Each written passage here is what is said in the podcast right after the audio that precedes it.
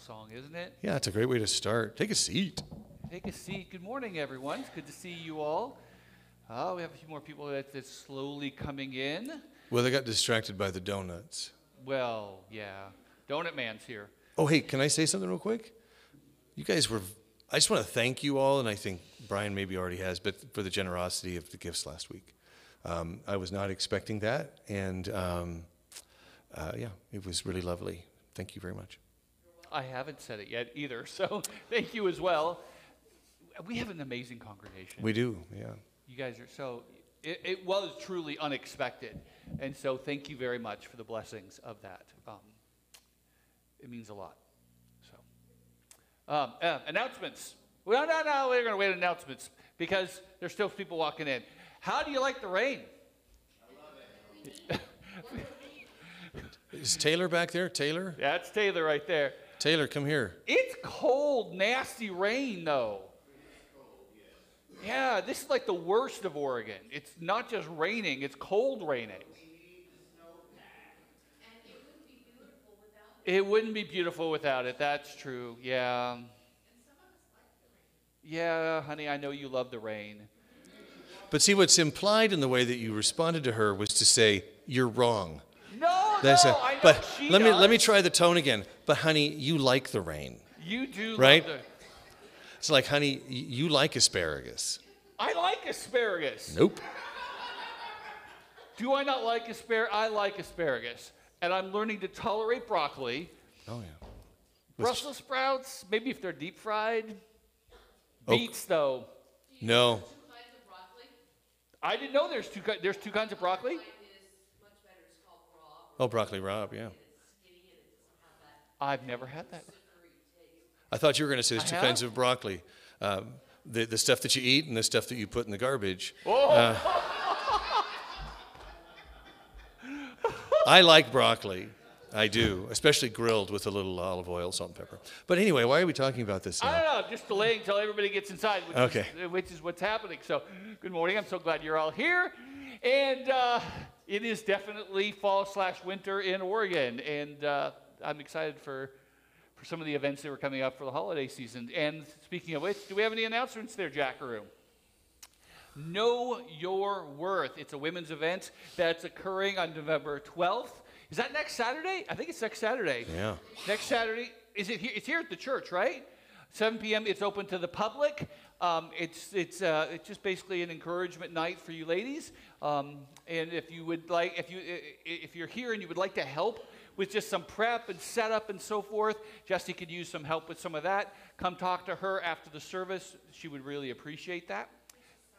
There's a sign up sheet out there. Is that, and is the sign up sheet for going as well as helping? Yes, there's Excellent.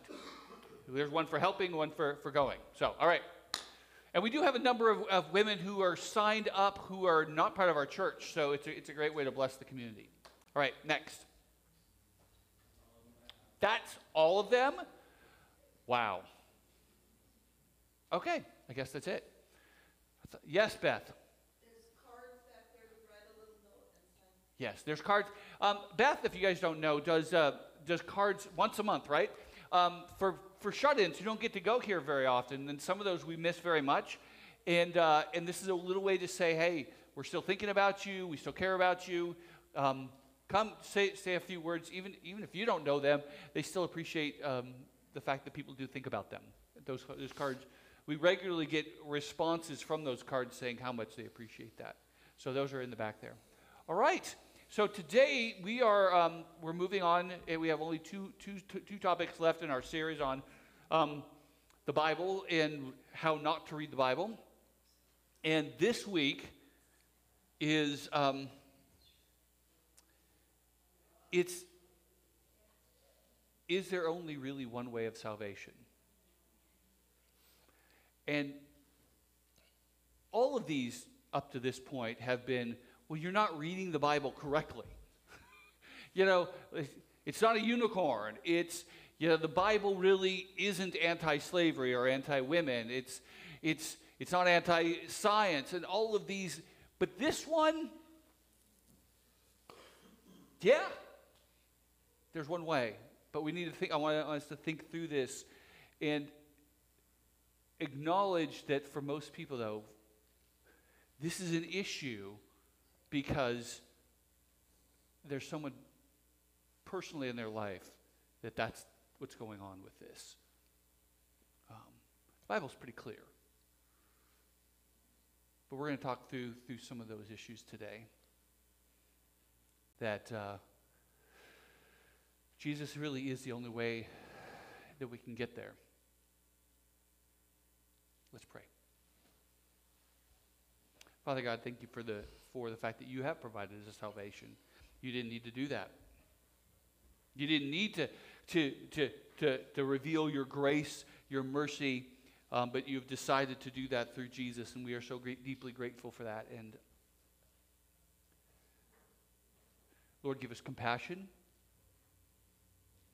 give us understanding and, and kindness in our hearts,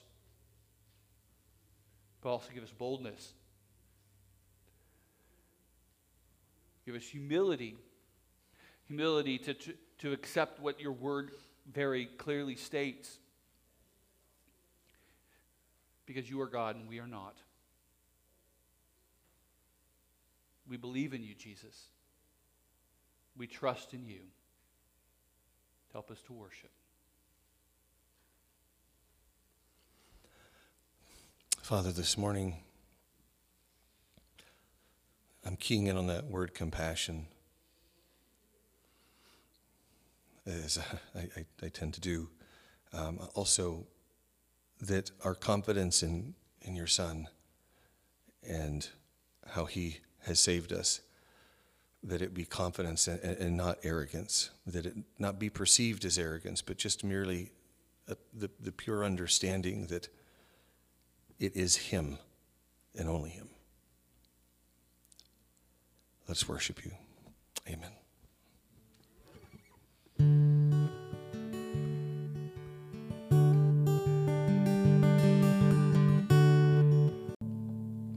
Let's pray. Mm.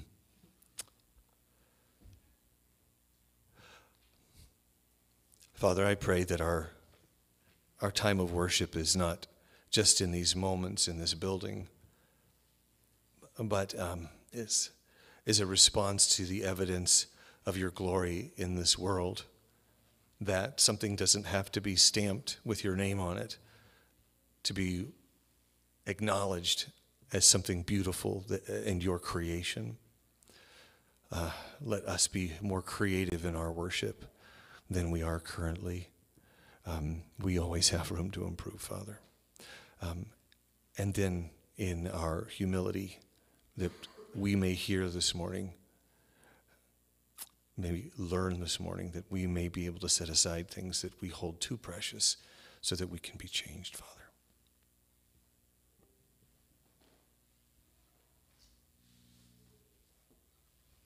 Lord Jesus, we believe that you have risen from the dead. That is the foundation of, of, of what, why we're here all that we believe because you're not dead. So you alone have the authority to say what is true and what is not. This morning I'm just I'm just help me to be uh, be your servant, to be your messenger. Jesus, I want to say what you have us to what you have said. I want to be an accurate messenger of you to communicate what you've said. This is your testimony. And now, Lord, open our hearts and, and, and minds to hear what it is that you've said. In your name, we pray for your glory. Amen. Every one of these uh, topics that we've gone through in, the, uh, in this series all of them have been a case where either it bother, it's either this is a concern for you or it's not. Take, take for example the slavery issue. For many of us, that's just not a concern. Just not a concern. I mean, we either it, it, it's not our race or we don't know anyone in it. It just, and we, some of us have not even thought about it. It's just not an issue. Same thing for the women one or the science one. For me, science was never an issue. But like, you know, as, as I was talking to, to our elder Bob earlier this morning, that was a massive issue for him to be concerned about on whether or not to believe in the Bible at all. And this one is certainly no different. Are all the other religions just simply wrong? For some of us, this is not an issue. And for some of you, this is of an extreme issue. And what I want to, and I don't know what I don't know what we titled this this service, but this is kind of what I would I, what I'd like to title it is is truth, arrogance, and personal pain, and eternity, because what is true? Is there truth? And then our own human arrogance to think that we know what it is. Is it, is, it, is it arrogant to say that there's one way? Is it arrogant to say there's multiple ways? And really, underneath all of this, for, for those who, who struggle with this, it's almost always because you have a loved one mother, father, child, brother, sister, wife, husband who doesn't believe. Where are they going? There's a personal fear, personal pain, and that's what's driving the issue for you. Where are they going to spend eternity? It's not really about objective facts. There's a personalness to this issue. And that's, a, that's, that's helpful to, to remember when I'm talking about this this morning. But it's also when you're talking to your friends about these, these issues, or maybe for your own self, whatever your position is on this, at least factor in that that's, what, that's what's going on here. Is there's a person, this is personal. This is not, this is not theoretical. There's a reality here.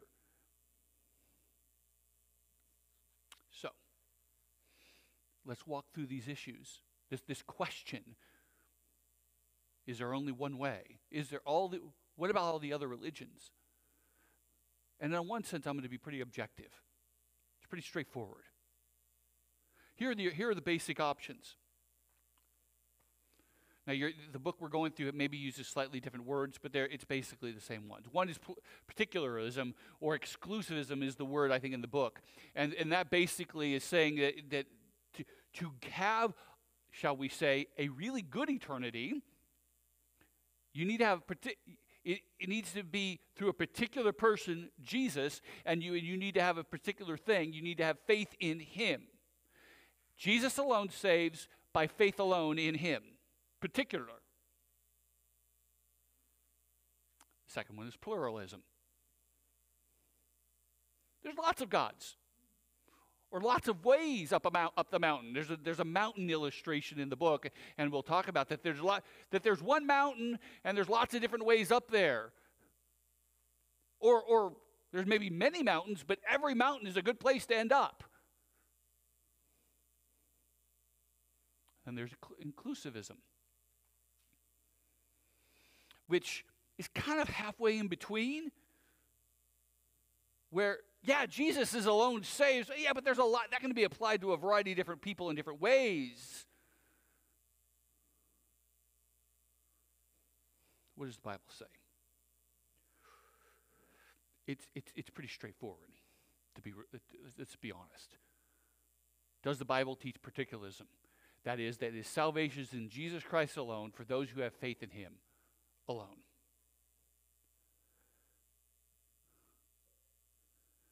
Does that? That's a better slide. The answer is yes. It's not, it's not, it's not obscure. There are a couple of verses, and we'll, we'll, we'll bring through that. We'll look at some of those as to, to the issue, to, to where people appeal that maybe Jesus' work is going to be applied a little bit more broadly. But as we look carefully at them, I don't think that they apply. And it certainly would, it would go across the grain on all the other ones that say, no, it's in Jesus alone, and particularly for those who have faith in him.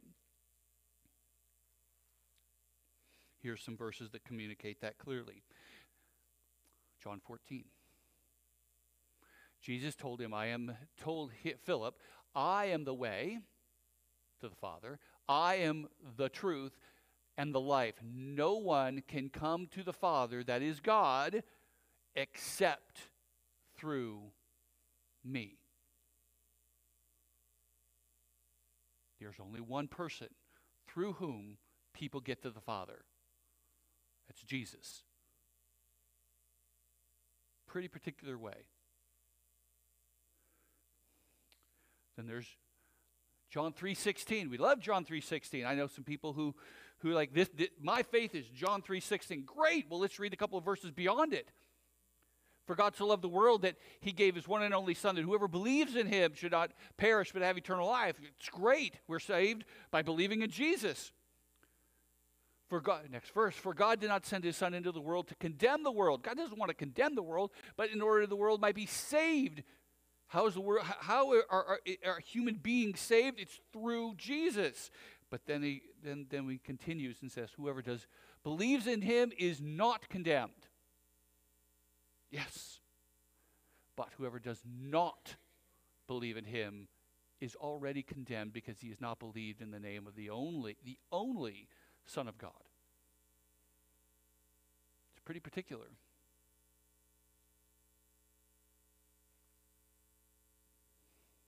One more, and then we'll move forward. Acts 4. There is salvation in no one else, for there is no other name under heaven given among men by which we must be saved. The clear, clear testimony of Jesus and the, uh, and the following apostles is that if a human being is going to get saved, it has to be through Jesus. Jesus alone saves. Not Allah, not Buddha, not anything else. Fill in the blank. And Jesus alone, in Jesus alone, is salvation. It's the only way to have a good afterlife, to put it that way. And that you must have faith in Him.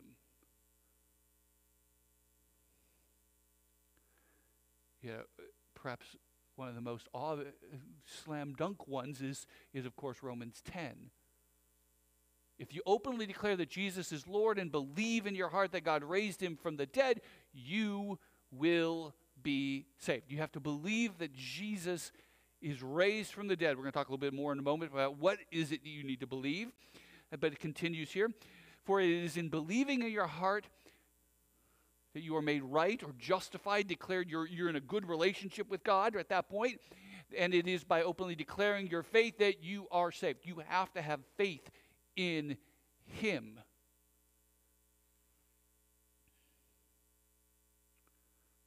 As Scripture tells us, anyone who trusts in Jesus will never be disgraced. Ephesians chapter, chapter 2. God saved you by his grace when you believed. That belief is required for the saving work of Jesus to be applied to you. It's clear that in Jesus alone is salvation, and you must have faith in him. It's the testimony throughout the whole thing. Believe what? Well, going back to that Romans 10, that God raised him from the dead. To put it, a, to put it another way, let me, let me go to, to 1 Corinthians 15. I passed on to you, this is Paul talking, saying, I passed on to you what is of most importance, the core of our faith, and it's this that Christ died for our sins just as the scriptures said. Now, here, to just take a moment and pull this out, you have to believe you have sin. You have to have a sense that I, there is a God and I have offended this God. That I have done something that's worthy of death. That he was buried. He actually physically died. There was a real human being in a real time and place, Jesus, and he died on the cross. But more than that, he was raised again. That he alone is the one that is declared righteous. And all of this is according to the, to, to, to the scriptures.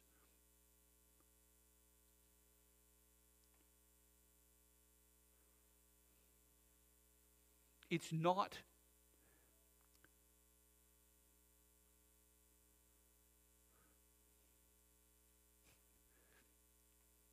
or as he said in John 8. This is why I said to you, you will die in your sins, for unless you believe that I am the one who I claim to be, or you'll die in your sins. Um, sometimes we use the word Christ as a name for Jesus, but technically it is not his name. It is his title. It's his title. It, it, it's the, the, the, the Greek name for Messiah, Lord.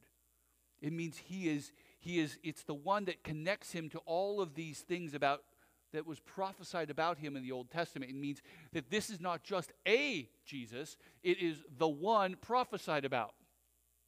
And that gets, that gets, and I'm to talk a little bit more about that in a minute with, you can have two different names for people, and it doesn't mean that you're talking about the same people. As I'll say in a moment, did you know that there were two Winston Churchills in the early 1900s? Both of whom were famous. But they're, not, but they're two different people. Very different people. Two different Anne Hathaways, two different, I mean, there's so many names. Don, Don, just because you have two names doesn't mean that, that they're the same person.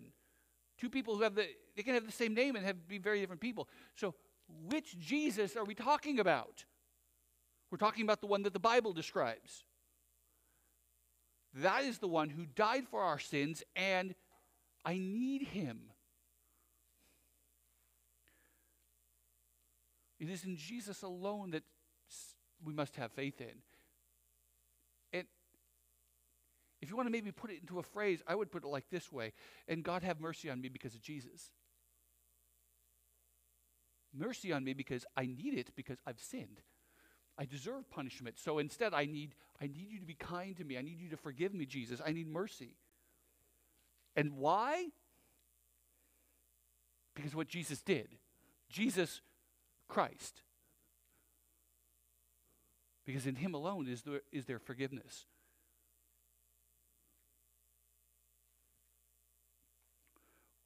Or another way to put it is God gives grace to the humble. As 1 Peter chapter 5 puts it, God opposes the proud but gives grace to the humble. The people who say, I need you, Jesus. I need you. I need you because I'm not okay with my Creator. I need it. The Bible is clear. And this is the offense. But the Bible is super clear on this that salvation is in Christ alone, by grace alone, through faith alone.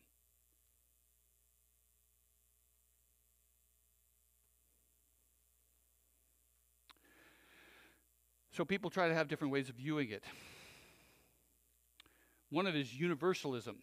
And, and they basically, they're going to say, and, and this will be very common, is that basically we're worshiping the same God. That it's going to essentially be the same message. The, or another way, uh, uh, uh, really, we're all going up the same mountain. You know, there's just different paths up the same mountain. And Jesus is a way up the mountain, but he's not the only way up the mountain. But here's the issue it's not the same God. And I talked about a moment ago that there was two Winston Churchills in the 1900s. Of course, one of them was the politician in, in England, right? He's the guy who, who led us through, the, through Britain through the World War II. But there was another guy around the same time. He was a painter, not a politician. Same name. Just because you use the word God, just because you use the word Jesus, doesn't mean you're talking about the same guy. There's a lot, there was a lot of people named Jesus at the time. There's a lot of people who have the same names, but it's not the same person. you start asking who who are we talking about here? And they can have a lot of things in common, but that doesn't mean they're the same person. And so when we look at, for example, Allah versus Jesus, there's a lot of lot of characteristics of Allah that are very similar to the characteristics of the God of the Bible, but not all of them. And there's some really significant ones that are not the same. And so, at what point are you going to say, well, yeah, there's a lot of similarities, but is it, are we really talking about the same person? I don't think so when the differences are significant. And, and coming back, you know, the same message, same mountain. Is there similarity to the messages between what, what a lot of religions say and what Christianity say? On a moral level, to a large degree, yes. You can find something like the, like the golden rule in a lot of different places. But that doesn't mean the message is the same. In fact, if you really dig down to it, all the other faiths say you got to be right with whatever afterlife power out there through doing the tenets of the religion living a good life, being a good person, certain activities. And the message of Christianity is that is not how you're right with God. It's have mercy on me, a sinner, because of the work of Jesus. We are saved entirely by the efforts, the work of Him, not ours. It's an all or nothing deal. Either his works or my works. Not that works aren't a good thing to live a good life, yes, but we don't trust in that at all. Our trust is entirely in the work of Jesus. And that that's the fundamental difference between us and all the others. We are saved by grace. It's not the same message. It's not the same God. So maybe it's not the same mountain. When we start to look here at, at, at, at for example, Allah versus Jesus, you see some really significant differences. Among them, the, the, the, the, the Muslims say God doesn't have relation, is not a relational God. You would never call Allah Father. You would never say he has a child. You in fact, he, they explicitly say he cannot have a child. He's not a relational God. And yet, Scripture talks about Jesus as the one who most perfectly, in fact, he perfectly expresses what God is like. As he says in John 1:18, no one has ever seen God. Okay, to this point, uh, Islam and, and, and, and Christianity would agree. But the unique one that is Jesus, he himself is God. No other faith say that.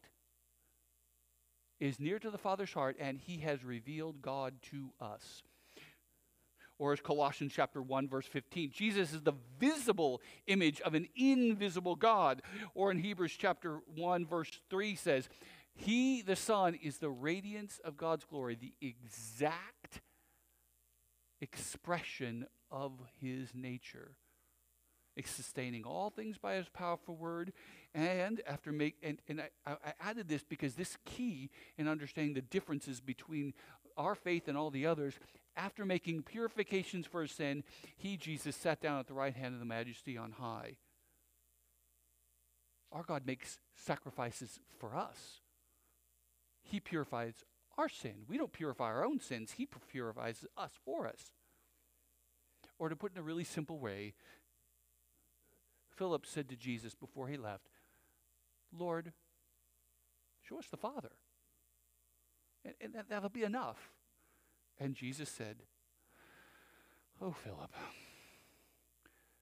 have you not been with me this entire time? And yet you still don't know who I am? Anyone has seen me has seen the Father. The testimony of Jesus and the early church is you want to know what God is like, you look at Jesus. And so you look at who how God how Jesus interacted with people, that tells you what our God is like. Our God cries. Our God gets angry. Our God comes and is connects with you. Our God is huggable. Jesus was hugged, grasped. He's deeply, deeply relational. You want to know what our God is like? You look at Jesus. And by the way, anytime you want to know the difference between one religion and another, if, how do they agree with us? Find out what they think about Jesus. That will answer the question. It always gets down to what they think about him. What did he do for you? Who is he? They may use the same name, but that doesn't mean we're talking about the same guy. Just because they say, I believe in Jesus, well, who is Jesus? And what did he do? Is he just another angel? Or is he actually God in the flesh? These things matter because we're talking, whether or not we're talking about the same God.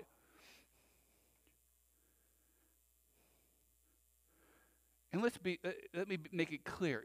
This universalism idea that we have in our society, it's basically a version of Hinduism.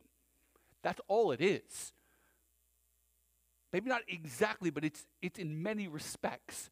The idea that many, there are many paths up one mountain, that is straight out of Hinduism. And so the idea that you can be a good Muslim and get to heaven, that is essentially Hinduism. That's not biblical. The idea that there's one single mountain is Hinduism. And there's an arrogance to it because that says that we can step back and we can, we can see the mountain. Wait a minute, maybe you. Who gave you the, the, the, the insight that there's, there's, there's one mountain and you're not going up multiple mountains? Who has the right to tell you there's multiple ways?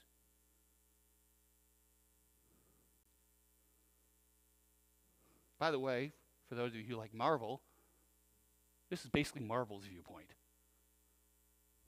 There's lots of afterlives. Just be a good, just be a good Asgardian and you get to Valhalla. I'm looking at you, Derek. And we all laugh because we all know Derek likes Marvel. But that, that, is, that has how deeply pervasive this concept is in our society. And don't underestimate the, the impact, because all of you, who doesn't have not, not, not, at least heard about the Marvel movies? Has everybody at least heard about the Marvel movies, even if you've never seen it? You know, Iron Man and Spider Man and Avengers and all, you've all heard of it. Okay, understand that that is, it is formative to how our young people will see religion. And it is also an expression of, uh, of a long history of breaking the idea of truth from religion. That there can be multiple truths, one for you, one for me. But the truth, but the reality is, is, is we know that's not how it works. Who's the president of the United States? It's Biden. You may think it's a, illegitimate. You may think he stole it or whatever. Okay, fine.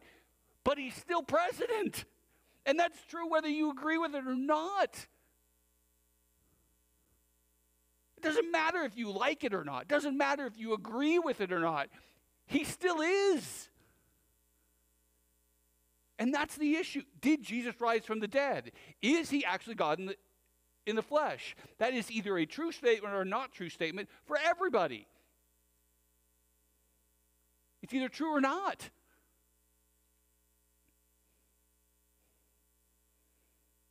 As one evangelist put it, as someone who was trying to tell him that in, in, in, in, in India, there's multiple truths for everybody.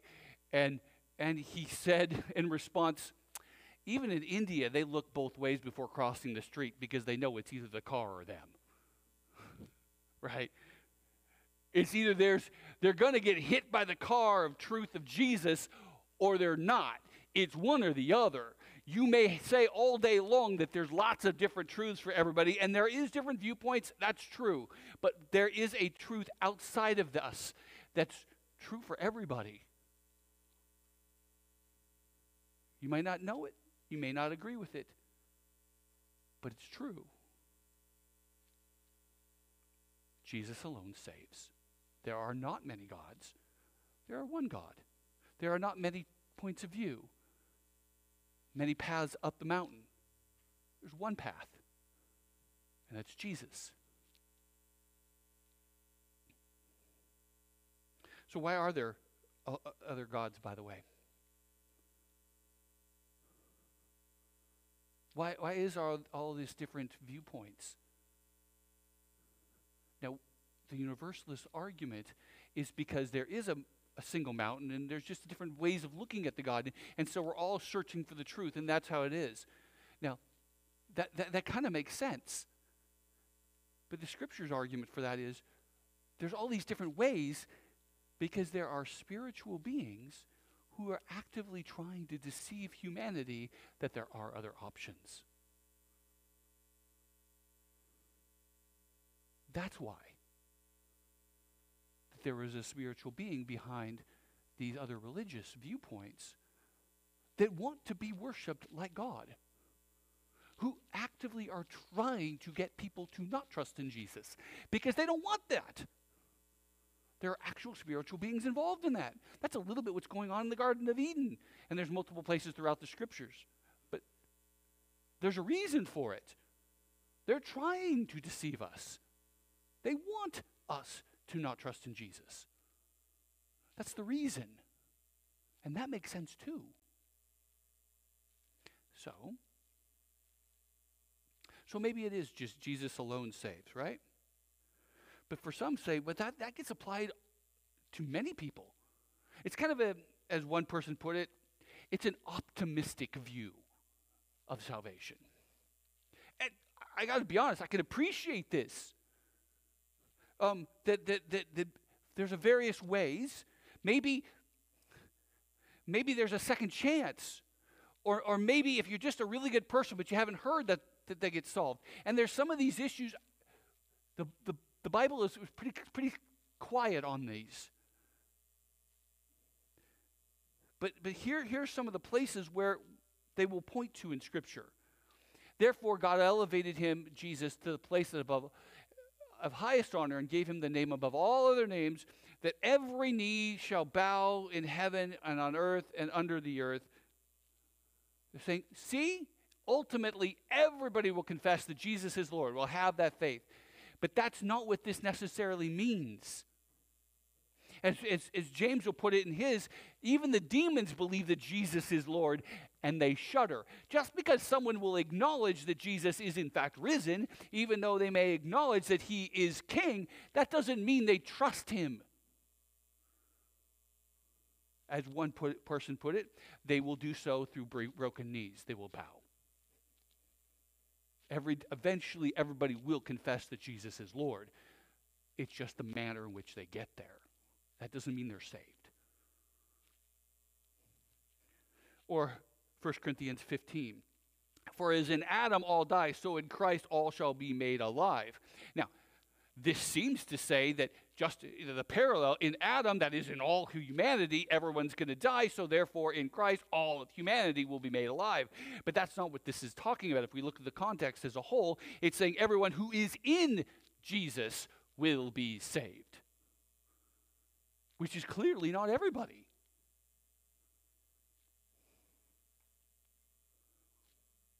What about a second chance? Oh, that one's really, wouldn't that be a fantastic thing? But unfortunately, that doesn't seem to be the testimony that we have a chance after, after death. For example, here, this is Jesus, this is in the gospel. Someone asked Jesus, Lord, will only a few be saved? And he said to him, Exert every effort to enter through the narrow door, because many, I tell you, will try to, to enter and not be able to. Once the head of the house gets up and shuts the door, then you will knock outside and start to knock. You will stand outside and knock and beg him, Lord, let us in. But he will answer, I don't know where you come from. That's a hard verse.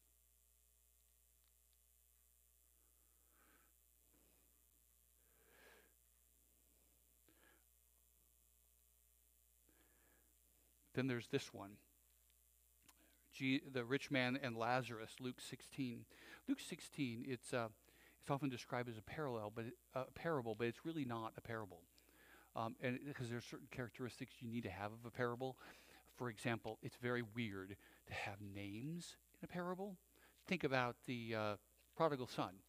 There's no names, for example. In this case, there are, there's a name, which leads most scholars to suggest this is more than that. He's actually telling a real story about a real person named who is a rich man and a real man named Lazarus.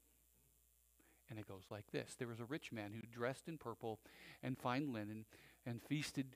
S- s- yeah. Amazingly.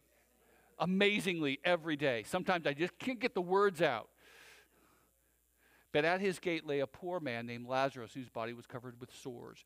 And he longed to eat from the rich man's table. In addition, the dogs came and licked his sores. Now the poor man died. It was carried by the angels to Abraham's side. That's that's a way of describing heaven. And the rich man also died and was buried.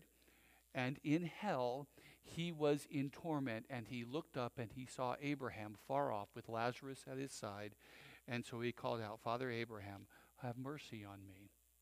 And send Lazarus to dip the tip of his finger in water and cool my tongue because I am in anguish. But Abraham said, Child, remember that in your lifetime you received good things, and likewise Lazarus received bad things, but now he is in comfort here, and you are in, anguish.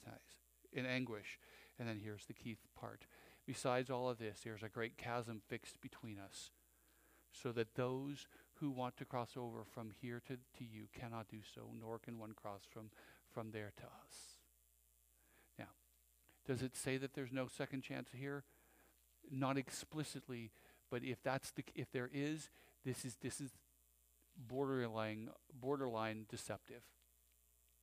There seems to be a clear statement that once once you die, the decision has been made, which is what things like Hebrews 9 is saying. Just as a person is destined to die once, and then after that comes judgment. I want to continue that just so it's clear. So, so Christ was offered once for all time as a sacrifice to take away the sins of many. It's possible. Forgiveness is possible. But he will come again and he will deal with our sins and bring salvation to all who are eagerly waiting for him. Do you wait for Jesus? Do you long for him?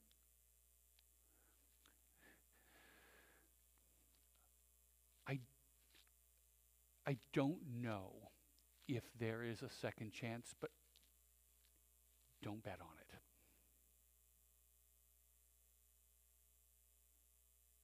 Don't bet on it because it doesn't seem like there is. And I know that gets really hard, especially when you think about loved ones who've already passed. There's a book in my in my uh, library by uh, two authors. One is Preston Sprinkle, and the other one is not Jackie Chan, as I said on the podcast, Francis Chan. And the, the title of the book is Erasing Hell. And um, he, he tried to just step back and go, okay, what, what does the Bible actually teach about it? And is there stuff about it that maybe we've incorporated in our own um, modern day that isn't necessarily biblical? Um, it's a great book, um, and I would encourage you to read it if, the, if you would like more on the topic. But there's one, there's one chapter that's worth the weight of the book. Um, weight in, in, in, in, platinum, gold, more better, more than gold.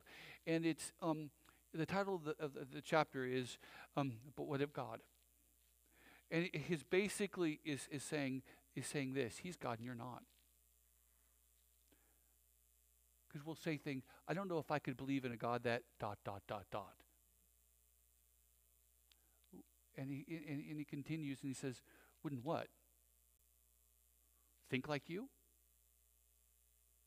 act like you. Are you saying you're more compassionate and kind and wise than him? Is that what you're doing? See, that's the problem. That's why I said part of this is a, i- i- there's an arrogance.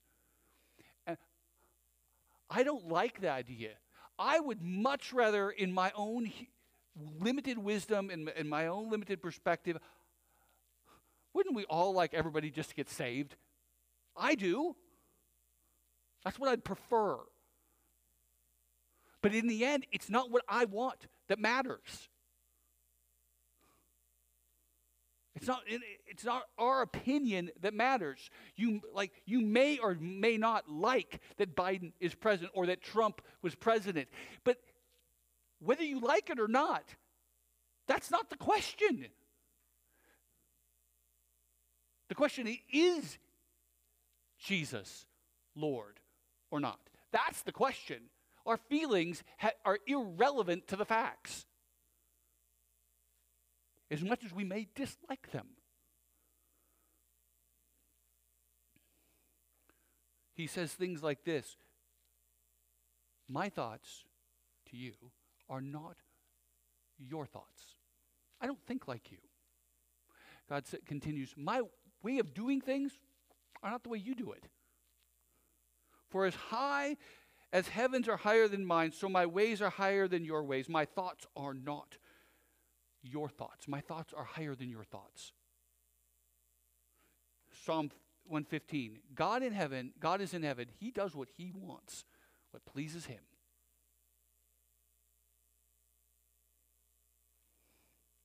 These are the kinds of things that, that led Paul in Romans 9 to say this. For he tells Moses, I'll show mercy to whom I show mercy. I will have compassion on those whom I have compassion. Skipping a couple verses down. But you'll say to me, why then does he find fault? For who can resist his will? That's a great question, Paul. But rather than skirting the answer, this is what he ends up, this is what he says. But who are you, man, to walk, talk back to God? Will what is formed say to the one who formed it, Why did you make me like this? Has not the potter the right over the clay to make from one lump of piece of pottery for honor and another for dishonor? And what if God, desiring to, sh- to, sh- to display his wrath and make his power known, endured with much patience objects of wrath already depla- prepared for destruction? And if he did this to make known, and what if he did this to make known the riches of his mercy that he prepared beforehand for his glory? Does the potter have the right, the creator have the right to do whatever he wants? Whether we like it or not, he does. I don't have the answers. This is why I said at the beginning I'm just the messenger. Don't shoot the messenger. The reality is, is this is what God has clearly stated. Now, what about some of these fuzzy cases on the edge of people who, who've never heard? The only thing I can say is this Will not the judge of the whole world do what's right? Genesis 18. In the end, yes, especially when you have people that I- I'm not sure where they were. They seem to have a faith in Jesus. The answer is Will not the judge of the whole world do what's right? In the end, he will do what's right. And then there will come a day where we will stand before him and we will go, I didn't see it then, but I see it now. You were right. Right now, I don't understand.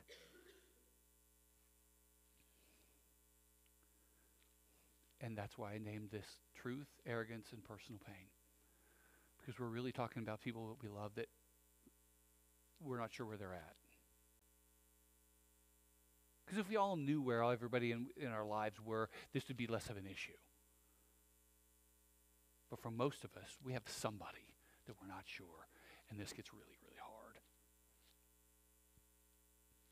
But there is, sure, there's various perspectives on what is occurring, but in the end, there's, there's, there's a truth outside of our perspective, and that's the one that matters.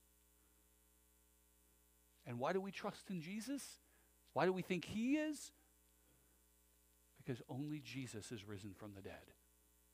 So only He has the right to tell us what is true and what is not. It's not arrogance. And it certainly shouldn't be arrogance on our part because this isn't our message. This is his testimony. And we're just relaying the info. He has the right to do whatever he wants. And if this is what he chooses, then this is what he chooses. Glory to God, even though I don't understand it. The testimony of Scripture is that it is in Jesus alone is salvation, and you must have faith in him.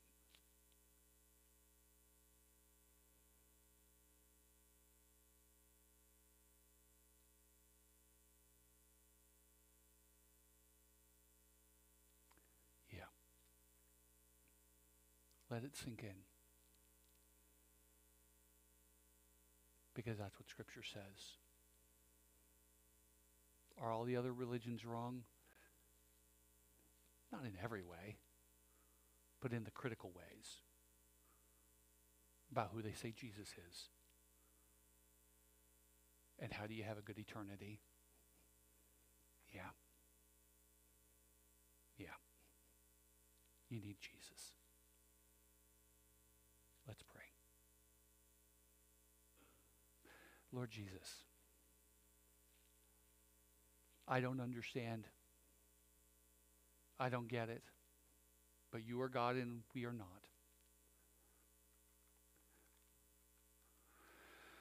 We pray, Jesus, that you would help us to, to believe the truth, to believe you. To not try, to, not take the easy route, but to trust that in one way or another you will prove yourself to be good, that you will prove yourself to be wise, that you will prove yourself to be righteous. And until that day, motivate us. May this motivate us to really tell people about you, Jesus. To pray for the people who, who are yet to come into, your, into faith into you. May this create a fire in our hearts. In your name I pray. Amen.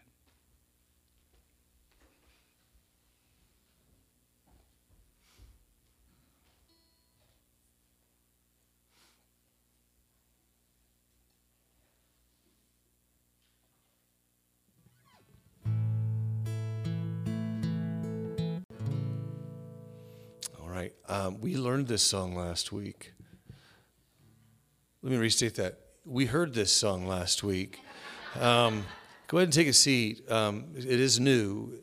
Um, and I want to acknowledge, I mean, the chorus gets stuck in my head. I will be driving and I will sing this song. Um, but it took me a few weeks of practicing this before I had a degree of comfort singing the song the whole way through. Um, and that's fine for you if you're like, what? I'm not sure what's going on. Um, that's kind of the way it works. Uh, It's interesting that songs that you love may you may start out just kind of like struggling, and then at some point you internalize it to the point where you don't think about it anymore. And I'm I'm when I think about singing in heaven, I don't know is, is language a thing? You know, uh, do I know this song? Fred over in Arkansas wrote it, and apparently it's really popular. Now we're singing it in heaven, but I never heard it. Um, so I appreciate your patience as we learn new songs and um, embrace what the song is saying and, and how that applies to you, or even how it applies to people around you who, who kind of need to hear something that speaks in this particular way. This song, in many ways, to me, is a lament. Um, you know, uh, when things are really hard, finding a way to worship Him in spite of all those things. Not easy. It um, takes remarkable faith, courage, um, and support from people around you, too.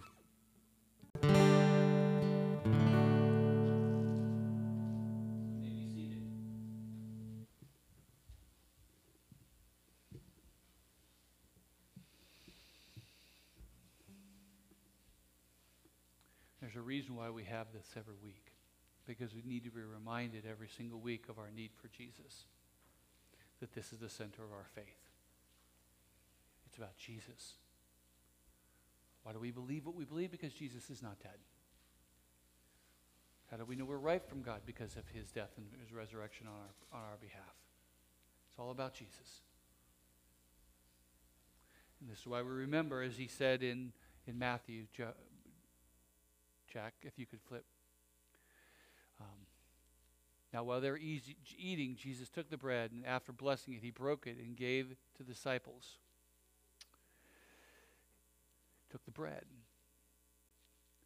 And he says, Take and eat. This is my body given for you. And as I say almost every week, he went to the cross a few hours later. And as Isaiah 53 said, he was crushed for our transgressions, bruised for our iniquities. We all have fall, gone, gone astray, and the Lord has laid upon us the iniquity of us all.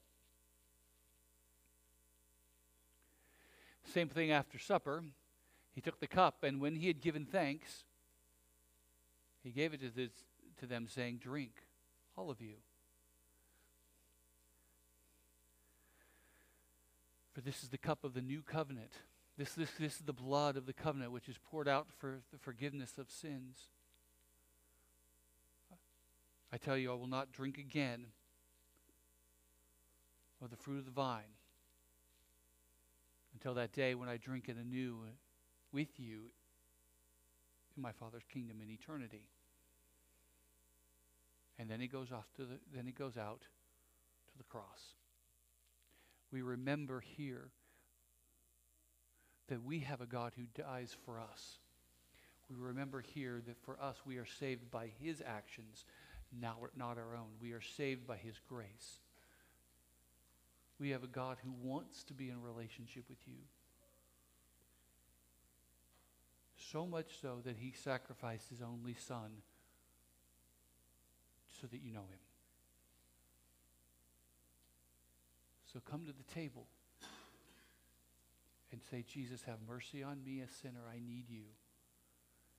And it doesn't matter how dark of a hole you've been in, doesn't matter how far you've strayed, his arms are open. Come to me, all who are weary, and I will give you rest for your souls. Come to the table, grab the elements while we sing, um, and then we'll share the, the, them together.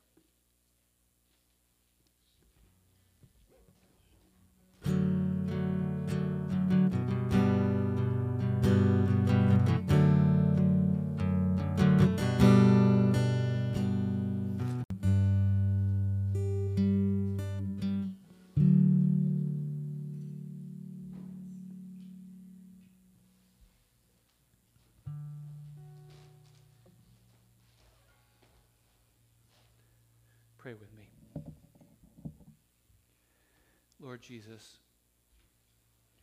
thank you that you have come. Father, thank you for sending him. The Holy Spirit, thank you for opening our eyes to see the grace, the glory of your Son, that it is true, that it is real. Help us to treat it as, pr- as, precious as it actually is. Help us to realize it was not by our own capability that we are able to recognize you, Jesus. That we needed your, uh, you to open our eyes. And we ask, Jesus, that you would open the eyes of our loved ones, the people in our lives that they're still holding out. Oh, Jesus, open their eyes. May they put, put their faith in you, Jesus.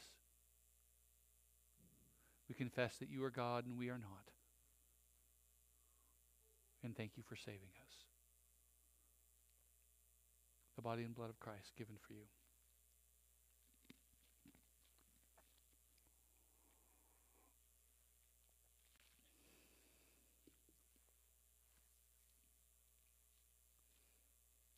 May the peace of Christ be with you today. May it be with you tomorrow and all the days of your life. He loves you. You are His.